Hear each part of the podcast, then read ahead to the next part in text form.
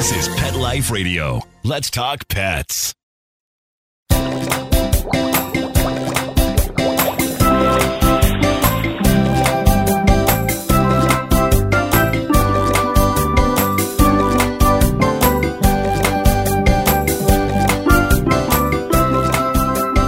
Welcome to Aquarium Mania on Pet Life Radio. I'm your host, Dr. Roy Yanong, speaking to you from the University of Florida's Tropical Aquaculture Laboratory in Ruskin, Florida. Thanks for joining us. When the first transgenic red zebra danios first lit up the U.S. aquarium hobby in 2004 amidst great controversy, naysayers thought this would be just a passing fancy. Ten years later, Yorktown Technologies' highly successful GloFish line has expanded to 10 lines, 6 colors, and 3 species. My guest today, Alan Blake, CEO of Yorktown Technologies, is the man who started it all. Join us as Alan discusses the past, present, and fluorescent future of the GloFish. We'll be right back after these messages.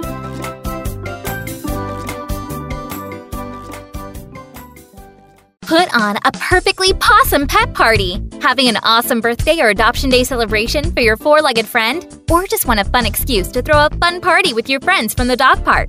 Deck out your party with Molly and Bandit Pet Party accessories. Party products designed specifically for pets. There are wearables, including adjustable pet party hats, bow ties, and tutus. The photo prop kits include funny glasses and hats. The party supplies and decorations include coordinating table covers, party banners, cake decorations, and treat bowls, cups, and bags. Everything you need to create great memories and Instagram worthy photos. They're available in two colorful themes tropical and fireman. It's a dog's life. Celebrate it with Molly and Bandit Pet Party at mollyandbanditpetparty.com slash petlife. Let's Talk Pets on PetLifeRadio.com.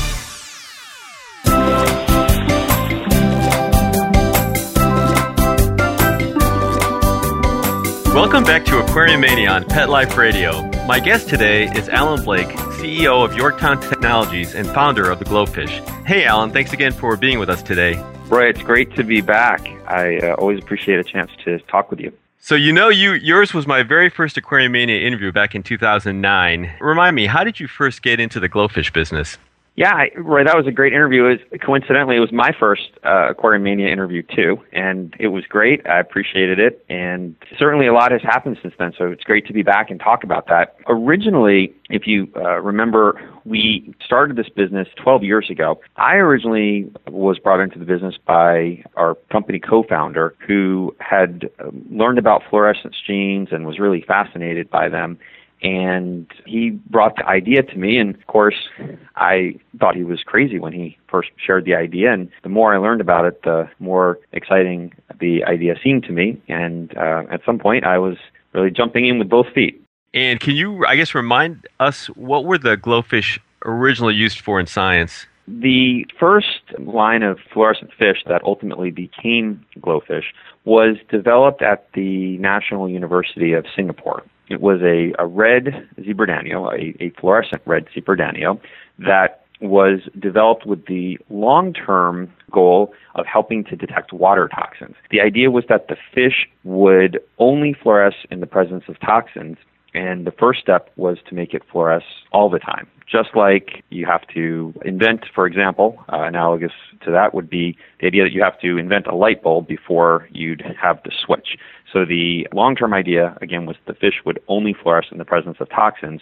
In the short term, the fish fluoresced all the time. And so we were able to get the exclusive license rights to the fish and a variety of related intellectual property, patents, and, and other things, and then license that to uh, fish producers. That's uh, 5D Tropical and, and Segrest Farms in Florida, who could then produce the fish and distribute them. And that's that's really where the idea started.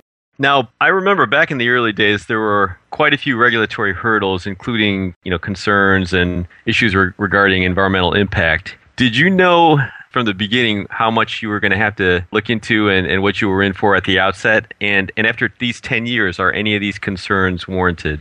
So I actually had no idea what we were really going to be in for. I was pretty young at the time think I just naively thought that bringing the first genetically modified animal in the world to the market would be a lot easier than it was.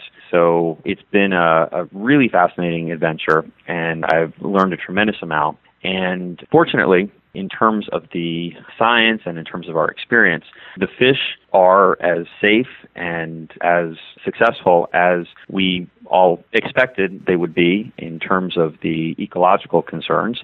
And certainly in the market, they've proven very successful. And so I can uh, maybe expand on that a little bit if, if that would be helpful. Yes, definitely. So the concerns, of course, when we first started related to what might happen if the fish were to get out into the wild and were there any potential concerns around invasiveness and things of that nature.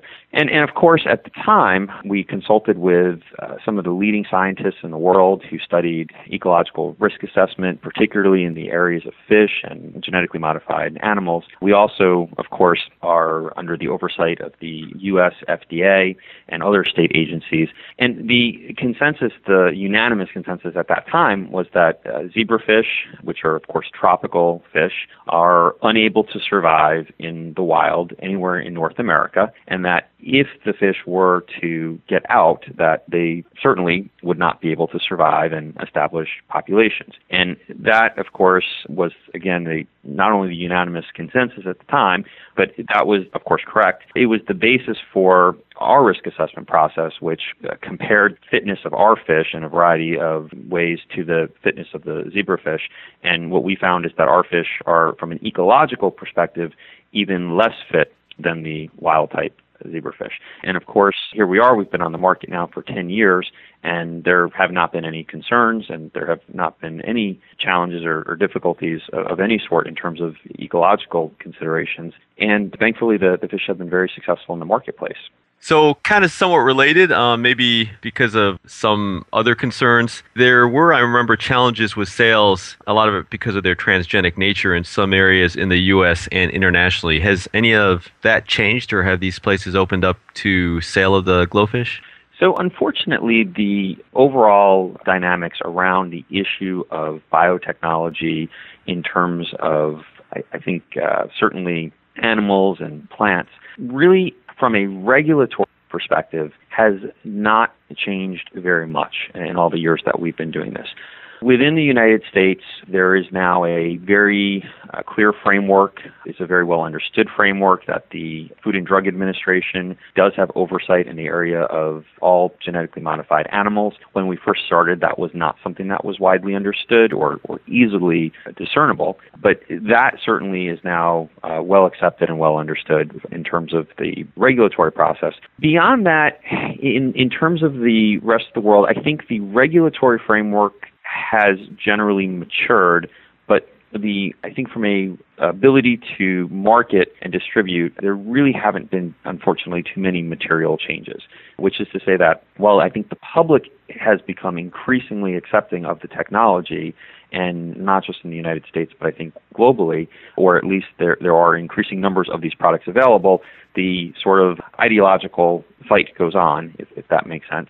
And so the regulations haven't really changed very much. So we continue to sell our fish only in the United States, and again, very successfully so. There are certain other countries where we can sell our fish, but we just have not, uh, and we, we always have been able to, but we still do not uh, do that for a variety of reasons. And is California still closed, or are they open now? Actually, we're still not able to sell the fish in, in California, and we still hope that will change. The challenge there is that while the uh, Fish and Game Commission accepted that our fish were not an ecological risk and voted to move forward with opening up the market there for us to exempt us from a broader ban of uh, genetically modified fish. There are unfortunately a variety of legal and essentially process oriented challenges that make it prohibitively expensive.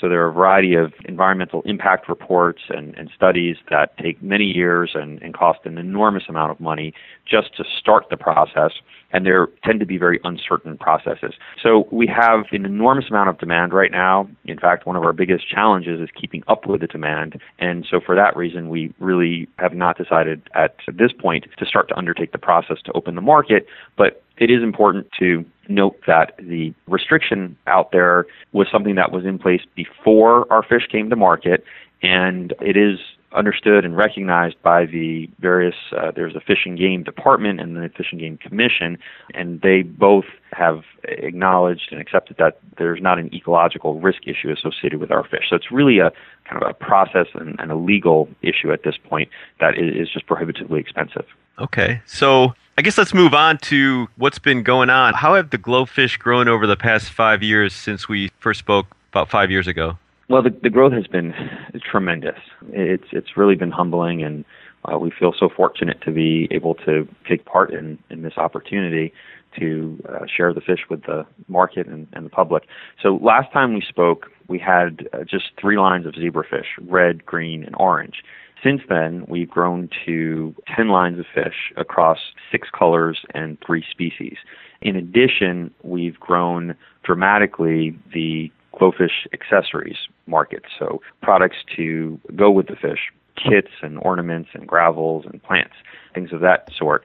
And so I've been really able to establish GloFish as not only a brand, but essentially as a, its own category of fish keeping. It's really distinct from freshwater and, and saltwater, kind of a distinct experience and an opportunity for people to keep fish. And how would you say the GloFish category, this this kind of different grouping you're talking about of fish keeping fare compared to the others? Well, it's been incredible. Our demand continues to grow year after year. So the market in general is the aquatics industry is not growing particularly fast, and it, it really depends upon the year. But the, the growth rate is is generally relatively slow whereas our market and our category is growing very, very quickly. And I think that just visiting uh, any retail store and seeing what was, you know, the, the presence that GloFish has now, where you might see in certain retailers, you can see uh, 20, 30, 40 GloFish branded products with 10 lines of fish versus where we were again five years ago we had three lines of fish and, and no products so it's it's been a really incredible growth and, and again something we feel very fortunate to be part of.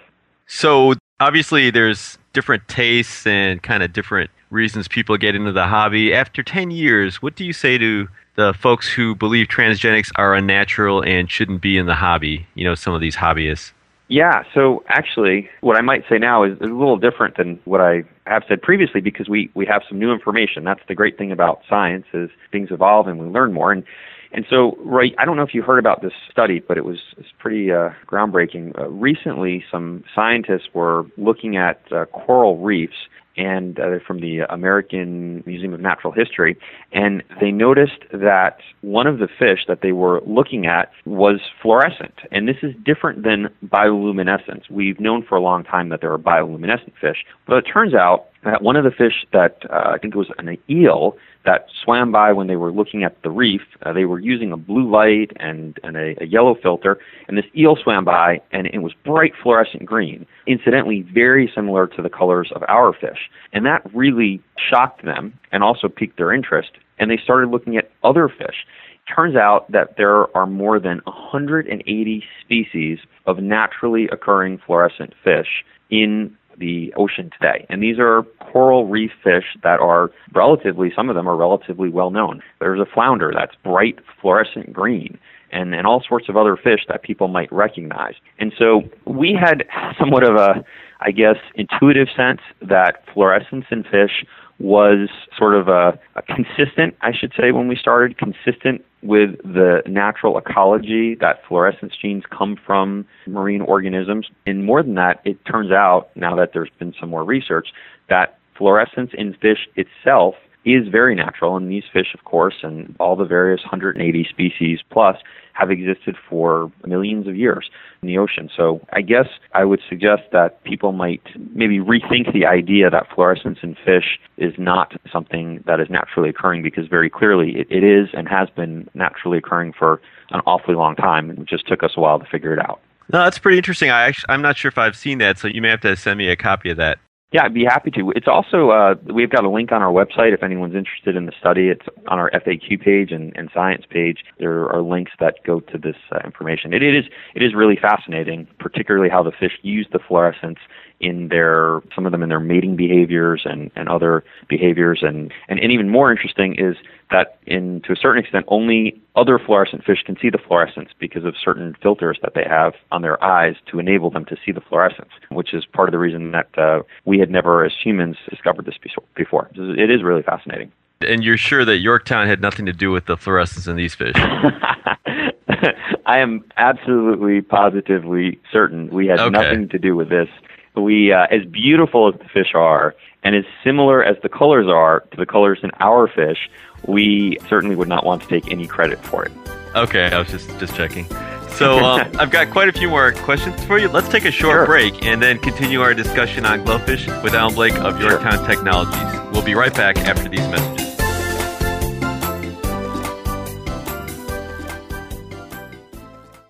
What if you could protect the life of your cat with something so simple and affordable that you already use every day? Get ready for the evolution of kitty litter.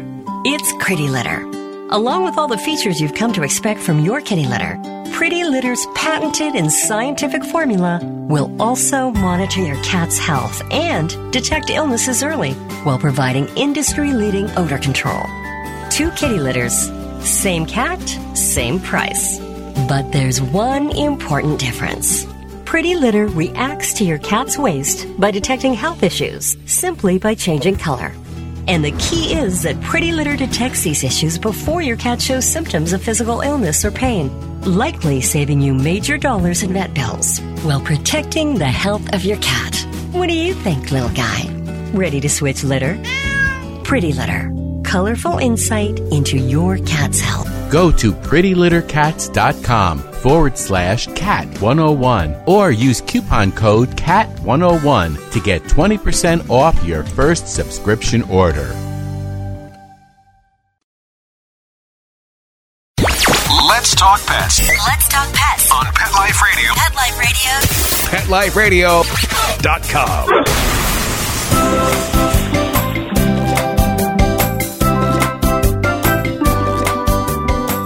We're back and continue our conversation with my guest, Alan Blake from Yorktown Technologies.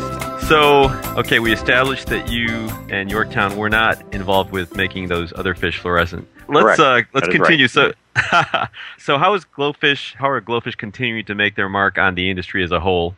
Well, I think we are continuing to drive to expand the demographic of the number of people that are interested in fish keeping. So these days, as I think a lot of people within the um, aquatics industry realize, it's very hard. There's so much going on, and, and especially kids have a, a lot of, there's a lot of competition for their attention, especially with all the electronics. Uh, when I was growing up, it was video games. Well, we've come so far beyond that with all of the technologies and all of the things that are attracting kids that it's really hard to keep children interested in things like fish keeping. And of course, it's it's so important for the hobby, and so important, at least I think, and, and I know that my colleagues in the industry think that for children to have fish and keep fish and understand the responsibility and, and learn about the importance of caring for another animal and caring for another life, really, that we're very interested in, in trying to keep the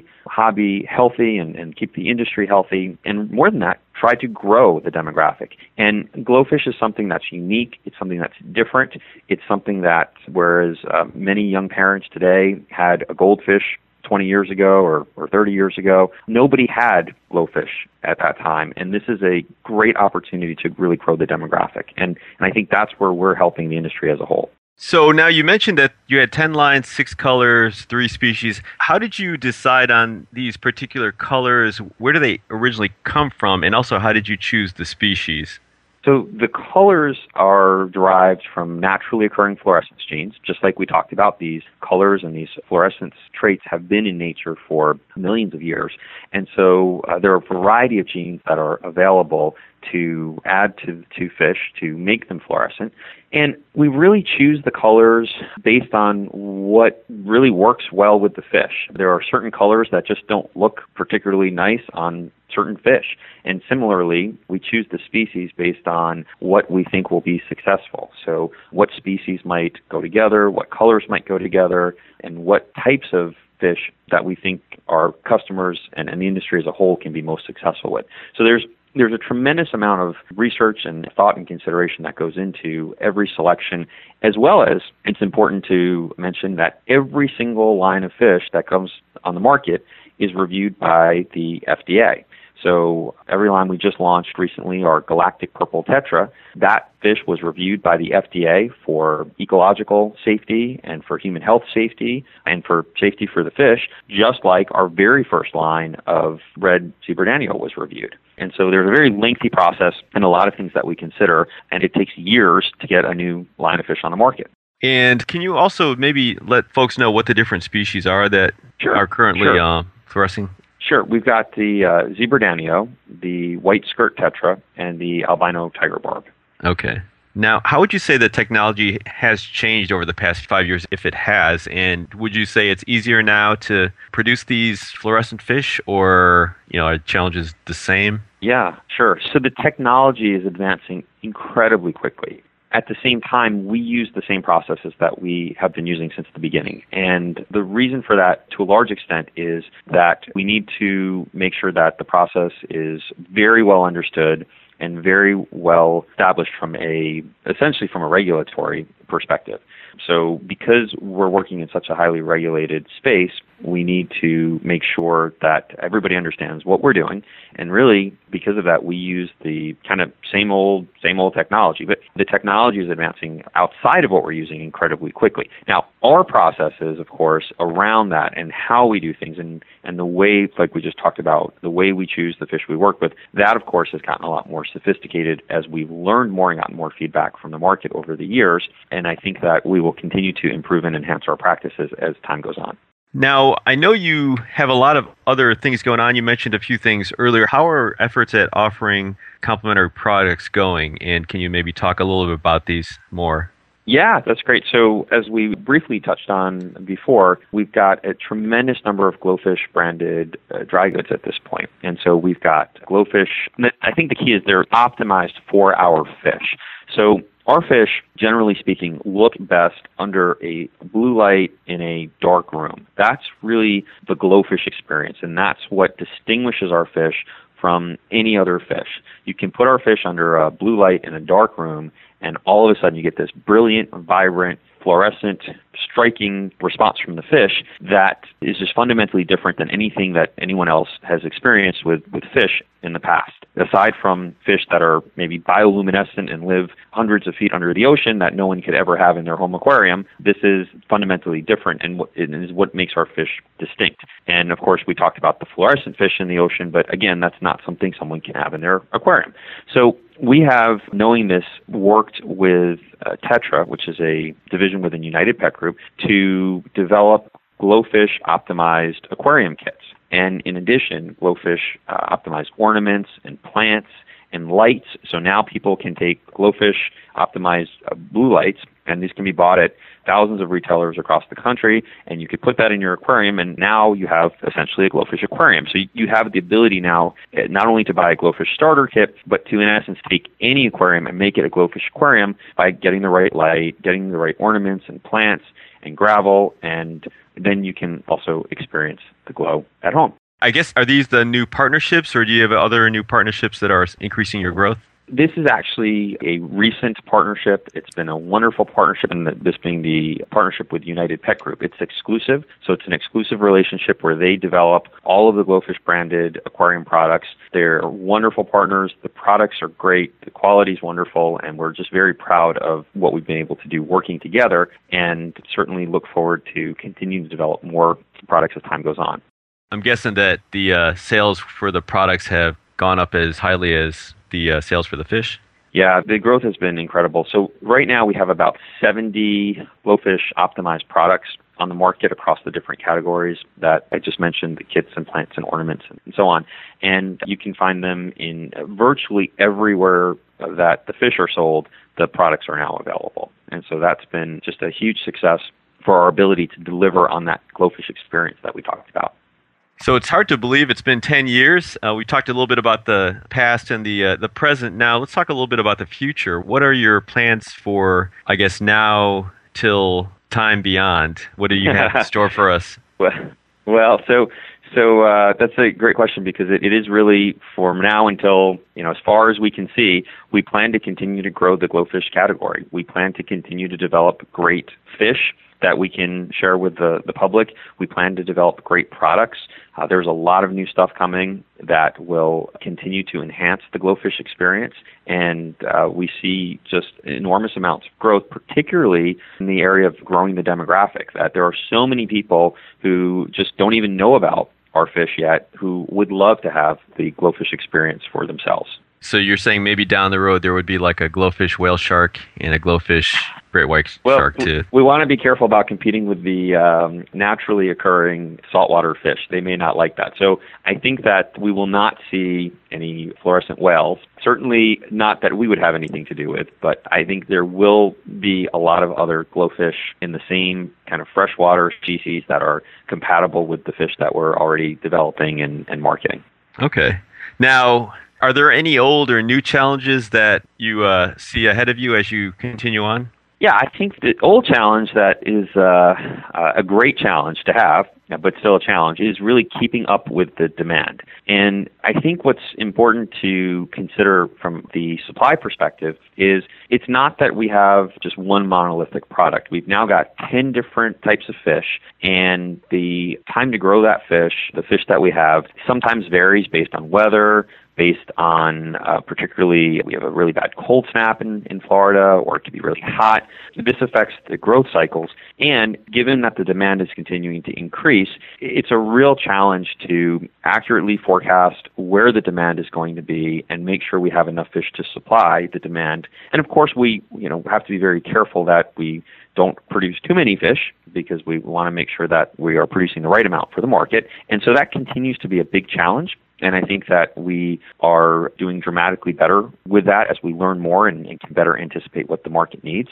And then the new challenge that we anticipate is really going to be around opening some markets where we have not been previously, looking at, as an example, California and, and what can we do to open that market. There are just so many people out there who would love our fish who just can't have them right now. And then looking at other markets around the world. And I think that's going to be the, the challenge moving forward. Do you think if you sold GloFish with marijuana that they might be more readily available in California? Well, you know, the sad thing is that you can get marijuana, as I understand it, in California with a doctor's note. If you want to take our fish into the state, literally just to possess them in the state, you must go to the Fish and Game Commission where they will reject you for not having your multi-year and multi, whether it's hundred thousand or multi-million dollar environmental studies. You will get rejected, but you can, if you're then depressed, go straight to your doctor and, and get a prescription for, as I understand it, for medical marijuana, and, and then you can feel better. So at least okay, there's that. So, okay, okay, just just trying to give you some other ideas. So I know you have started doing some some great and have been working with various projects in terms of philanthropy. Uh, what global issues is GloFish attacking philanthropically? Well, so the good news is, even though we can't sell our fish worldwide, we can help make the world a better place on a global basis. So, as we talked about, our fish were originally developed to help detect water toxins, and they have made a lot of progress in that area. They actually have developed some pollution detecting fish. And so, at this point, there is sort of a bookend on that project. And we look at the idea that we are so fortunate in this country. We have so much clean water that we can not only have enough to drink and fill our swimming pools, but we can fill our aquariums. Sadly, conversely to that, there are about 800 million or a billion people, depending upon what statistics you look at, worldwide who don't have clean water.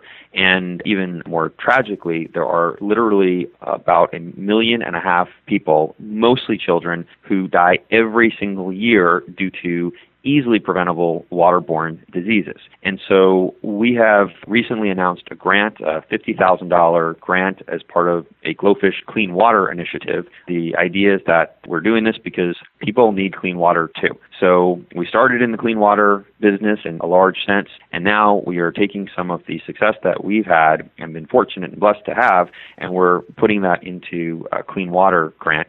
And we have not quite announced the winner of the grant yet, but it will be posted on our website soon. And it's a great project. Uh, it's going to be able to give clean water to about 10,000 people for almost the next 20 years. And it's a wonderful project. It's going to help so many people. And we're just so proud and feel so fortunate to be able to do this. Yeah, that sounds like a, a really great project. I know you're also working with schools or education, and I noticed on your website you had some, I guess, lesson plans for uh, students. Can you talk a little bit about that, maybe? Yeah, yeah, sure. We've got some great lesson plans on our website. These were written by educators. They're they conform with the national science education standards, and it's K through 12. They're free for download. They're lesson plans around and that relate to our fish. And uh, I can say that there was a student locally who used one of these to win a, I believe it was a state science fair. So actually using one of the lesson plans on our website, he, he won again. I believe it was a state level science fair. And so that's really great for us to be able to contribute. We've also donated thousands of GloFish Aquarium kits over the years to classrooms and uh, we were very proud and very happy to do that. And we certainly expect to continue to grow and, and continue to give back, not only in the classroom space, but in the clean water space, uh, as we just talked about. Well, that's definitely a great step, and obviously getting kids involved and interested in both science and the aquarium hobby at the same time. So great to yeah. hear about that. Well, unfortunately, we're out of time, but I do want to thank you, Alan, a lot for uh, being on the show, and also our producer, Mark Winter, for making the show possible. Alan, do you have any final pearls of wisdom for our listeners? Well, Roy, I just want to thank you for inviting me back to the show. It's just wonderful to be back, and I want to thank everyone for their support and for allowing GloFish to become as successful as, as it has been over the years. So, looking forward to lots of great years ahead. So, thanks again. Thank you. Please be sure to check out the GloFish website, glofish.com. We'll also have the link on Alan's Aquariumania bio page. I encourage all of you to visit my Aquariumania blog on Pet Life Radio. You'll find pictures and can ask questions or make comments. Also, if you have any questions, comments, or ideas for a show, email me at drroy at petliferadio.com. That's D R R O Y at petliferadio.com. Until next time, keep your tanks clean and your fish healthy. Please visit your local aquarium stores and be sure to check out the incredible GloFish. Let's Talk Pets every week on demand, only on PetLifeRadio.com.